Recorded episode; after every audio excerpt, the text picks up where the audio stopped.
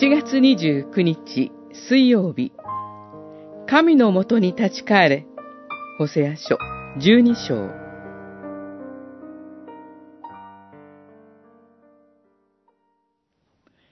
神のもとに立ち返れ、愛と正義を保ち、常にあなたの神を待ち望め。12章7節。エフライム族は北イスラエルの中心的な部族として繁栄しました。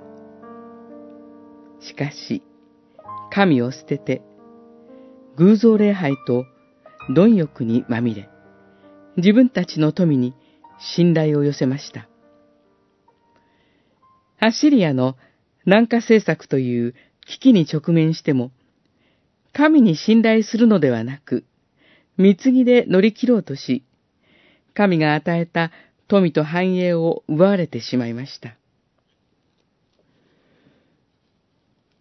神のもとに立ち返れ、愛と正義を保ち、常にあなたの神を待ち望めと、神は預言者を使わして語ります。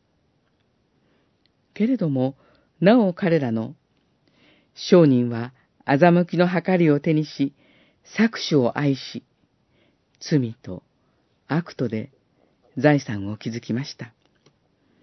そのため、エフライムは主を激しく怒らせた。主は流血の報いを彼に下し、その地辱を彼に返されると告げられ、裁きが下されます。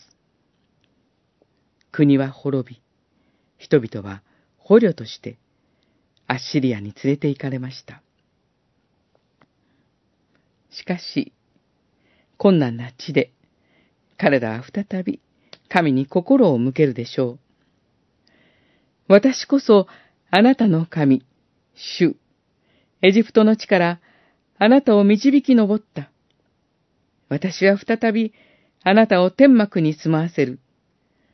私があなたと共にあった日々のように、とあります。